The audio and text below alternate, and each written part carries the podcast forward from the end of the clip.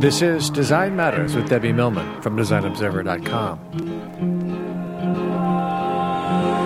This is the 10th anniversary of the podcast 10 years of designers and other creative types talking about what they do, how they got to be who they are, and what they're thinking about. On this program, branding expert Carolina Rogoll talks about how to update a brand and why sabbaticals are a good idea. Best decision of my life, by the way. It was all about conquering my fear and letting go that very well planned life. Here's Debbie Millman. Brands are like characters in the daily drama of consumer life. But what makes some brands stars? Why do most brands never become household names? Does it have to do with product quality? with the logo and other design elements, with advertising and social media, with the leadership of the brand's parent company? These are the sorts of questions we ponder here at the Masters in Branding program at the School of Visual Arts. One of my colleagues in the program is Carolina Rogoll, who has been building some of the world's best known brands for over a decade. Her new book about the fundamentals of branding is called Star Brands A Brand Manager's Guide to Build, Manage, and Market Brands. Carolina, welcome to Design Matters. Thank you, Debbie. I'm excited to be here at your program. Caroline, I read that when you were seven years old, you began collecting candy wrappers with bold colors, distinctive shapes, and interesting fonts, and carefully organized them in beautifully designed binders. Why were you doing this, and what were you planning on doing with the binders? Well, I guess I was meant to be a brand builder one day. Either I, that or a collector. Yes, my fascination with brands really started at a very early age. And these binders, I still have them, by the way. How many do you have? I probably have four or five. Then from the candy wrappers and stickers and also postcards from brands, those that you could get at restaurants that are a type of old advertising. So, what is it about brands that fascinated you at such a young age? I love the aesthetics of something that was very well designed and intended to convey a message. And at the same time, I liked having different logos and different colors and different shapes that I could organize to my own liking. So these binders that I had were organized by colors, by type of brand. So I was trying to almost organize the brands in my own brand world. So I was curating brands at a very early age, I would say.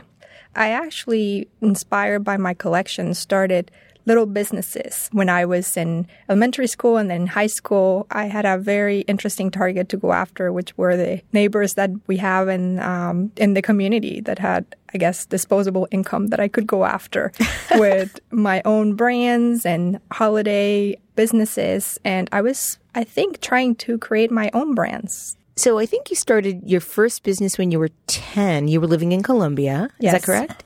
And you were creating Christmas lanterns? Yes. I started with Christmas lanterns and then I thought they would go nicely with Christmas cards that I would design myself. So your first brand extension? Yes, my first line extension. and uh, yes, and I did that every holiday. How do you go about making a Christmas lantern? Those actually I got from the wholesale market.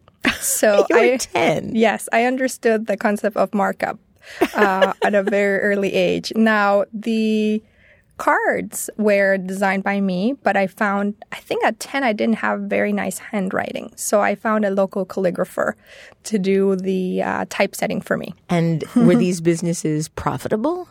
Well, I think what I made surpassed my allowance, which I guess it was very successful for that age. But clearly, I was just doing transactions and selling merchandise. I was just not building brands. And at that point, I realized I was better off studying to be a full time brand builder. And that's what I did later on. But it started from a very early age in collecting candy wrappers you started college at Universidad de los Andes in Bogota, Colombia, but transferred to Tulane University in New Orleans, where you got your undergraduate degree in marketing and management.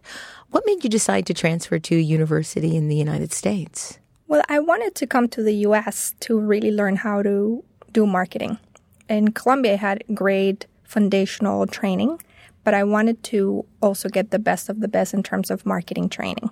So when I transferred to Tulane, my intent was that I would be graduating from the US, having a degree here so I could stay here professionally. So I got the best of the best. Great university in Colombia, all the foundation, and also starting to get my feet wet into what does it really take to market big brands like the US is known for doing. So you always had this single minded focus about what you wanted to do, never any doubt about what it was you saw yourself doing in the future, never a sidebar into ballet or playing the clarinet or anything like that? I always wanted to be a businesswoman. I guess when I was growing up, I got to travel quite a bit with my parents, and I always wonder what the people in business class did or why they were traveling in a different section than everyone else. And I could just see they were up to I guess, doing business around the world. And I found that really appealing. So it's one of those things that when you're little, certain things impact you and help you define what you want to do in the future. So I really wanted to always study business. But then my love for marketing and the brand started to connect when I found the connection between brand building and building a business. And the binders. And, and the, the, binders. binders. yes. yes. What was the biggest change for you in moving from Bogota, Colombia to New Orleans, Louisiana? I think just the lifestyle, the difference of coming from Colombia, adapting to the US lifestyle, which is more fast paced, more business oriented. It's harder to necessarily meet people uh, in South America, relationships, and it feels more uh, warm and uh, everyone is like an extended family. In the US, I had to start all over again. You then went on to get your master's in business administration, an MBA from Xavier University, which is considered one of the country's best and most entrepreneurial business schools. Given that the university is in Cincinnati, would it be fair to say that you had your eyes set on getting a job with P&G when you graduated? Uh, in many ways, it seems as if this was the job or the kind of job you were preparing for yourself since you were seven. Absolutely. I think my first job, uh, getting into a big corporation that is known for their brands, was really what I was meant to do. All the studies that I had uh, been pursuing actually were meant for me to land unknowingly, if you will, into a big company where I could get to market and build those brands. In some of your writing, you've described P&G, the world's largest consumer brands company, as the mecca of brand management. Why do you think that way? Well, it's based in history and public knowledge that uh, brand building started at Procter & Gamble as a corporation where the f- famous Neil McElroy memo was written when he was desperately trying to build, you know, the Camay brand. So talk about that memo a little bit uh, Nick Elroyd was a advertising leader in, in Procter and Gamble. And, and, what year was this, or roundabouts? In the early 1930s. So when this memo was written, he was trying to basically create the first time a organization that was focused on building brands as a way to manage them more effectively, get resources more effectively, and get the pulse in the market on how these brands can really flourish. Because what was happening before is there were no really concentrated efforts in terms of how brands were considered entities that needed to be nurtured, that needed to be targeted to specific consumers, and needed to have their independent brand man at the time, how they were being called, dedicated to them to be responsible and accountable for their growth and their sales in connecting with all the different people that were responsible for making them profitable and also reaching consumers on a day to day basis. So he had a sort of Jerry Maguire moment in the organization, but he didn't get fired. He actually got embraced. Actually, that memo started to travel throughout the organization, and very quickly he got the support for the recommendation that he was making for his brand, but also became how uh, Procter & Gamble decided to organize itself for the years to come around uh, brand building groups or brand men, brand managers, as we know them today. And several corporations followed. How did it catch on so quickly? Even though you're talking about 1930, it's still quite quickly almost virally at the time, given that there was no such thing, accepted and then adopted through every major corporation all over the world. Why do you think that that happened? Because it worked you know, very simply, you know, I, I, really believe that the power on brand management at that time catching on is because of the benefits that focus brings. Focus on having the right resources and the dedication and being associated with a brand as a profit center and also as a value creator. You could tell that by having accountability for a specific organization that is responsible for all the elements on how the brand looks and feels and comes across to the consumer was really effective. And that continues to be the case today. And I think brand managers today continue to be very proud of the fact that they're the ones where everything stops in terms of being responsible for what happens day to day. I think what has changed is the toolbox of the tools that the brand managers use to build their brands today, all the way from the media marketplace becoming more complex to changing needs of consumers and also regulation and the number of available brands out there. But the core principles of brand management and what it means to manage a brand continue to be consistent.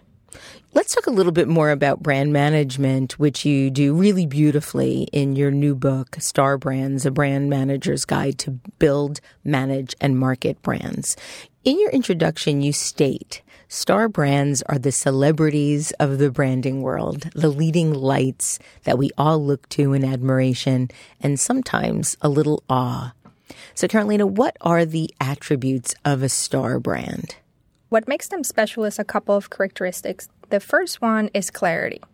When I talk about clarity is this concept of know thyself, right? Which is also speaks to the importance of self-awareness of the individual. It also applies to brands. That means understanding who you stand for as a brand, what has driven your success in the past, what has held you back, who you're trying to appeal to. So having clarity is one of those characteristics of star brands. Another characteristic is having a high order purpose. So, star brands are those that go beyond the products or services they sell. The reason why this is important is because star brands have been able to go above and beyond just the superior benefits that they offer in the product to really stand for something more. And as you know, consumers want to connect with brands that speak to higher ideals. The top of the equity pyramid of these brands typically speaks to a higher order benefit that consumers are really aspiring to. So you'll see that I reference Maslow several times in the book is because all the brand building theory is based on the hierarchy of needs where brands are trying to solve the needs all the way above the pyramid that Maslow has laid out for us.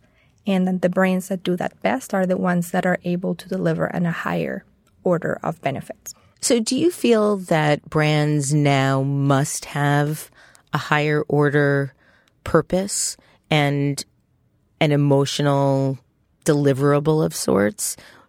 Do you feel that society now requires that brands deliver on those levels? If you have a brand, you need to be able to articulate why you exist. The difference is that not all brands need to actively communicate it in advertising versus others. So it's important to have a higher order ideal to guide the brand in terms of the everyday activities, in terms of product development.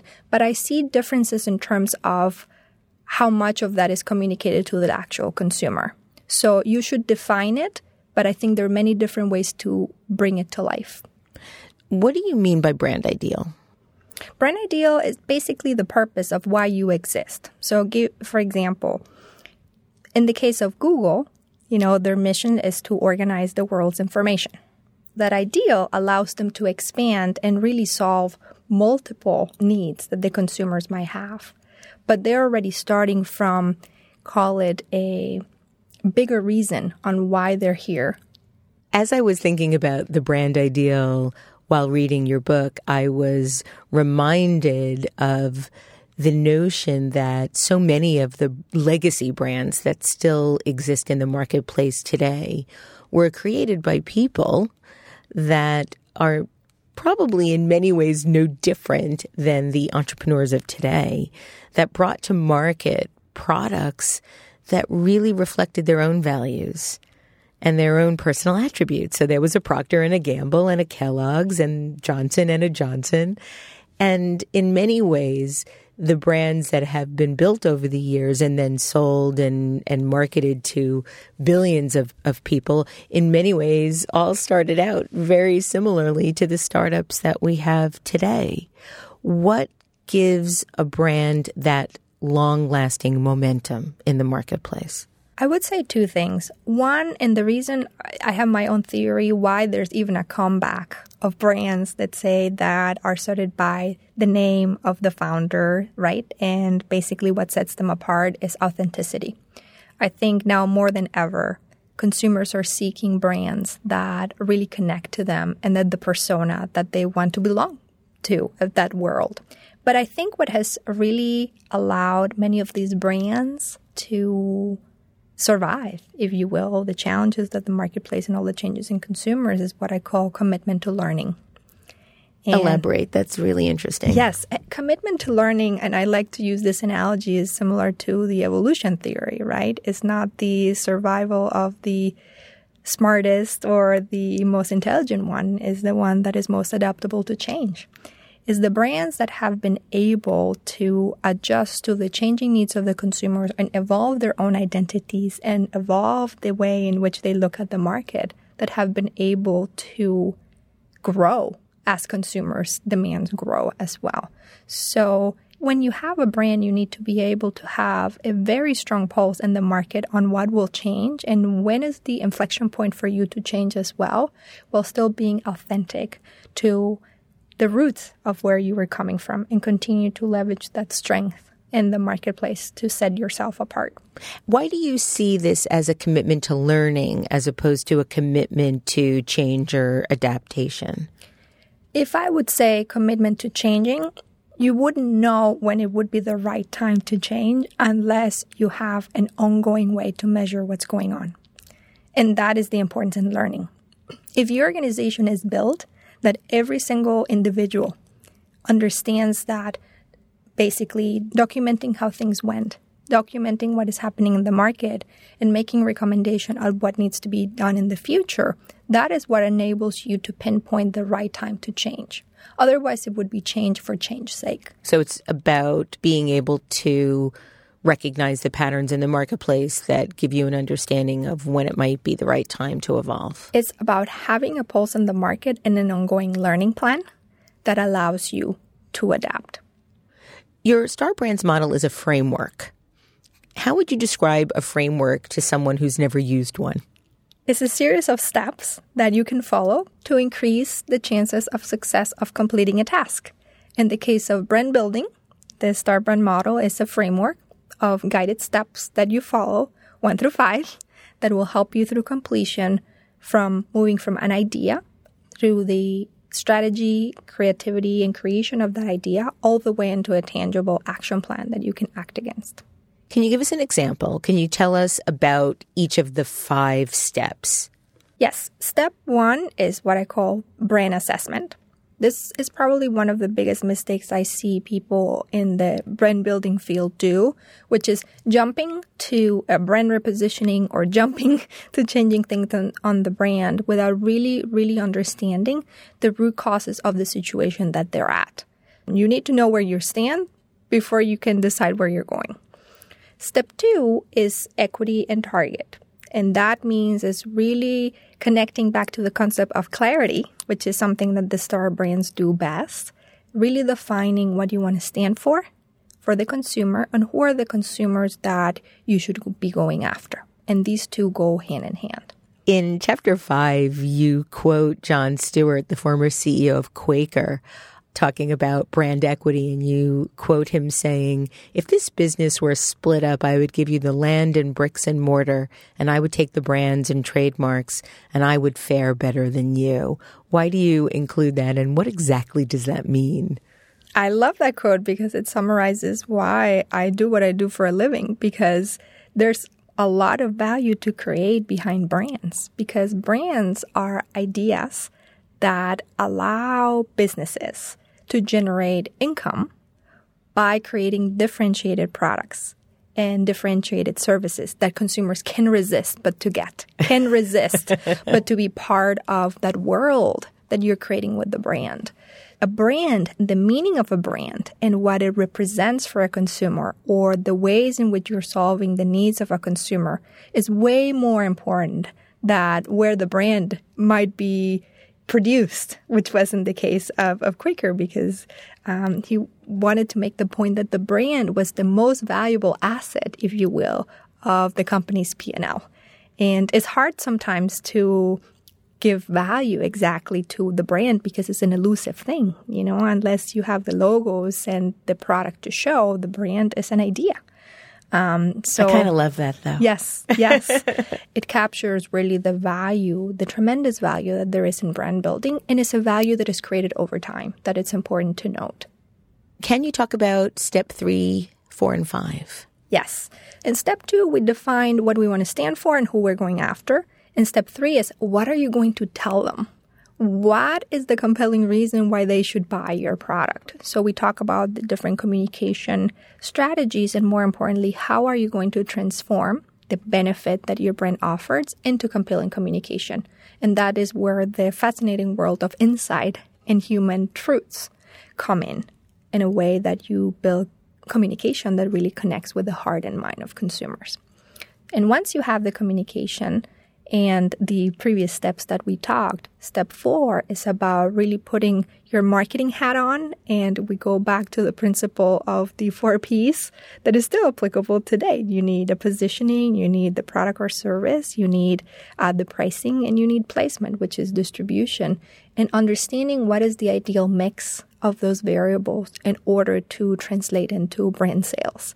Because ultimately, you need consumers for it to be a brand. So you need to understand what is the right combination. That's called the marketing mix. We're preparing a recipe on how are you going to maximize the sales of the brand and business that you are uh, building. And then the final step five. The final step is putting it all on paper and making it happen as an action plan. And that is again with the idea of commitment to learning, which is once you said you're going to do something, you're going to try it in market and you're going to measure if that works or not. This model is not a one time thing. Every year, even the biggest brands are reassessing how their brand building is coming about, how their investment in marketing is working. Did they get the right mix? Are they really reaching the consumers they intended to? You referenced Maslow earlier in our interview today. Talk a little bit about Maslow and his continued importance in building brands.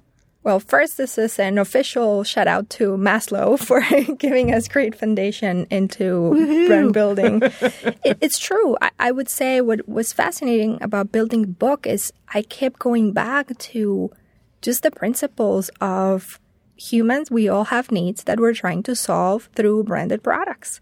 And because of the different needs that a human might have, there could be several brands that fight to address those needs best. So it's almost like a market competition to serve the consumer in the best way.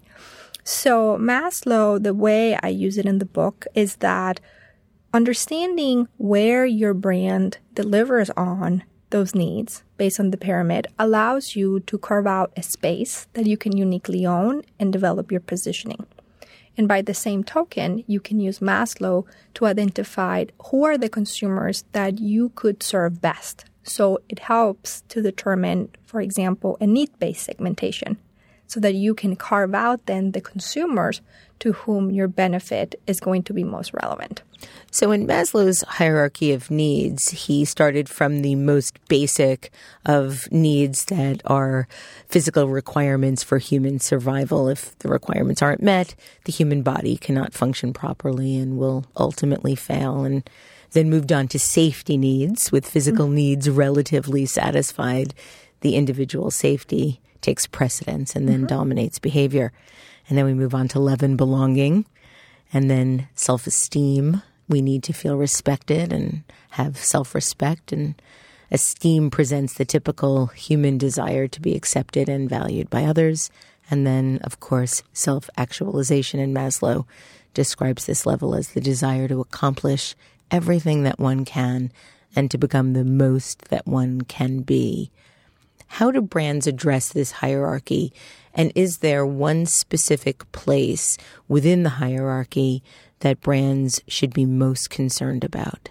It's a very good question because you find the whole gamut, right? Several brands that are really based on ideal, they focus on the top of the pyramid, which, as you were sharing, is the pinnacle of human self realization. So when we are in the space of defining brand ideals, we go up in the pyramid. So higher order benefits. What is a higher order benefit? Higher order benefit, as you say, for example, sense of belonging. When we think about a brand like Harley, right? Harley Davidson. Harley Davidson, of course. You know, the product that they have are bikes, right? So, in theory, you would put them in a bucket of they solve a transportation need. But no one would ever imagine that Harley would be uh, fulfilling the transportation need. They are focused on a higher level of the pyramid, which is allowing people to fulfill their personal dreams. That doesn't necessarily talk about transportation. How are they fulfilling their dreams? How the brain comes to life in terms of the sense of belonging that they are trying to generate with the uh, homeowner groups, the way that the brain expresses itself, the customization that the products that are available in their products, there are several elements of the Harley Davidson equity pyramid that supports a higher ideal of fulfilling personal dreams through the experience of uh, an American brand that allows a consumer to basically express themselves in a very different way that they would do with a different bike, if you will. Do they address the esteem hierarchy or self actualization or both? I think both because there are different consumer groups. Even when you think about the people that get Harleys, some of them is because they find the freedom in riding these bikes on their weekends. They have regular lifestyles and busy call it business owners, and then they break away. For other uh, consumer groups, is the sense of belonging and actually being part of the Harley family, if you will. But so even within higher order benefits, there could be different needs that a brand can fulfill. In chapter seven, you state that the core elements of any brand communication are insights, benefits, and ideas, which you refer to as IBI. What is the difference between an insight and an idea? The idea is really the transformation of the insight and the benefit coming together. So the idea only happens once you have provided basically in the brief, hopefully in the brief, the insight that comes from the target consumer and the benefit that comes from your brand equity pyramids typically give you the points of difference or the points of superiority that your brand has. So the insight is not an idea because it hasn't been solved by what your brand offers. So the idea is the translation of the insight that comes from your specific target consumer and the benefit from your brand coming together in a very clever way. That is the creative transformation of that communication that really turns into an idea. You include one of the best ideas of all time in Star Brands, and that is the Apple idea of here's to the crazy ones, the misfits, the rebels, the troublemakers, the round pegs in square holes. One of the great ideas of all time in terms of thinking different or think different. Where does that fit into the hierarchy of needs from a Maslow perspective? Very high very high because it speaks to self actualization, which is basically fulfilling truly your true potential through the expression of thinking differently. So I think it's very high in the hierarchy of need. It doesn't talk about computers or performance or megabytes or anything that the products or what Apple, even when the campaign came out, was offering. It was basically coming from the intent that we stand for something different and is what this product allows you to do, which is really thinking differently and giving you basically the chance to now fulfill your true potential. I love the fact that embedded in this statement, they offer the idea that Thinking different allows you to push the human race forward. The statement finishes, they push the human race forward, and while some may see them as the crazy ones, we see genius, because the people who are crazy enough to think they can change the world are the ones who do. Carolina, prior to writing Star Brands, you took a sabbatical from P&G. I read that you were feeling stuck, a little bit unfulfilled, and inspired by Arianna Huffington's book Thrive and her journey through redefining success, you decided to leave your job for a bit, your home, and your packed calendar, and you took off. What did you do? Best decision of my life, by the way. Um, it was all about conquering my fear and, and letting go that very well planned life that was maybe sucking the joy out of it, really. And uh, I left and traveled the world and met several people, understood that different lifestyles were possible, continued to think about the book and how I can continue to, I guess, and the Maslow hierarchy of need, you know, achieve my full potential. Uh, that it didn't mean necessarily continue to be sitting on my desk. And the experience of being present every day during the trip being full of energy and not being set by a time schedule really allowed me to tap into an inner channel of creativity that I didn't even know I had. So the experience of breaking away, if you will, and finding the time to find meaning again and uh, being connected with everything that was basically out there, but I was just missing out because I was just overscheduled, perhaps uh, was really life changing. And the experience has only brought me amazing surprises since I came back. My career continues to soar. I've become a stronger leader because I had a lot of things in a great perspective. You know, for example, I love when Simon Sinek says, you know, be the leader you wish you had. And I believe that's true. And that's something that the sabbatical allowed me to see. So taking a break was the right thing to do for me. And I would do it again. I plan on living my life as if I was on a sabbatical ongoing.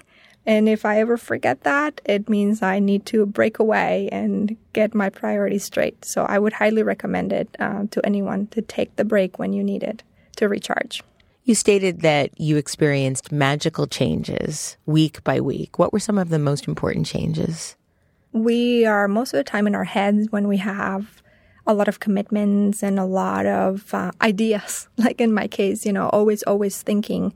And I learned that actually just being with the people, talking to people, being curious, being able to connect with others was more important than just always being in your head and creating on your own right? So the human connection uh, was very enriching. I spend more time connecting and less on, on my own uh, thinking and building ideas. The second one is this idea of feeling time starved.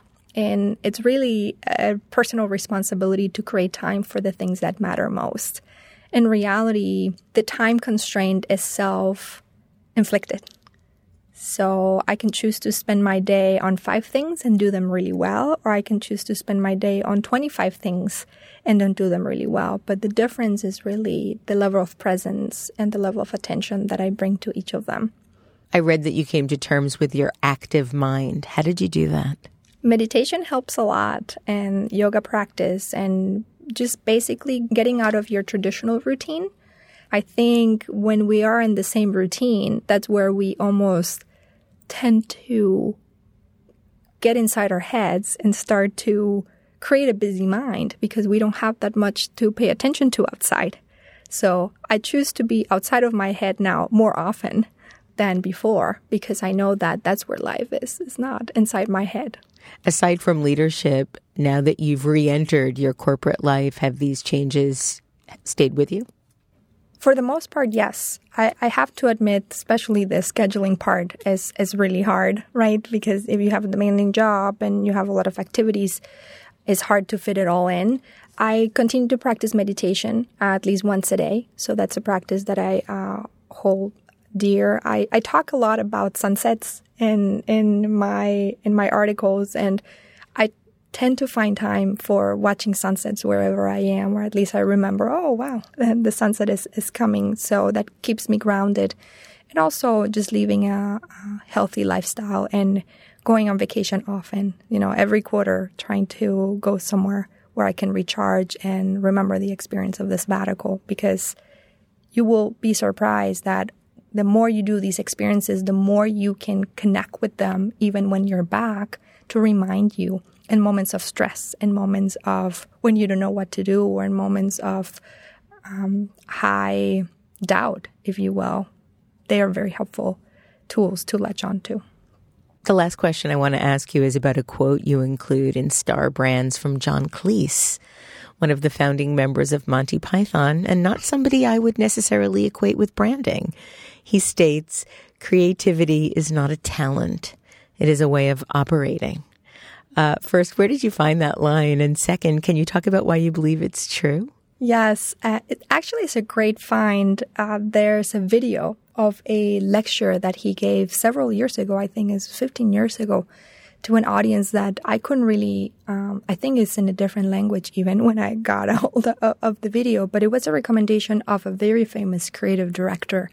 And he used this video with his uh, creative team to explain the concept of staying open longer and what that means is that the most creative individuals are not the ones necessarily that come up with the best ideas, are the ones that can stay in the open mode longer, which is play with those ideas and fight the urge to land those ideas or fall or solve for them immediately. So uh, that concept of creativity that John Cleese talks about is all about the process of how ideas are built being more important that the idea, the ability to generate unique ideas on your own is a way of how you play with them, how you nurture them, how you protect them, how you play with them for a little longer and resist the urge of killing them or evolving them to something else before it's time. Carolina, thank you so much for coming on Design Matters today. Carolina Rogoll's new book is Star Brands, a brand manager's guide to build, manage, and market brands. This year, we're celebrating the 10th anniversary of Design Matters, and I'd like to thank you for listening. And remember, we can talk about making a difference, we can make a difference, or we can do both. I'm Debbie Millman, and I look forward to talking with you again soon. Design Matters with Debbie Millman is recorded at the Masters in Branding Studio at the School of Visual Arts in New York City. It is produced by Curtis Fox Productions with technical assistance by Rainy Ortica. The show is published exclusively by DesignObserver.com. You can subscribe to this free podcast in the iTunes Store.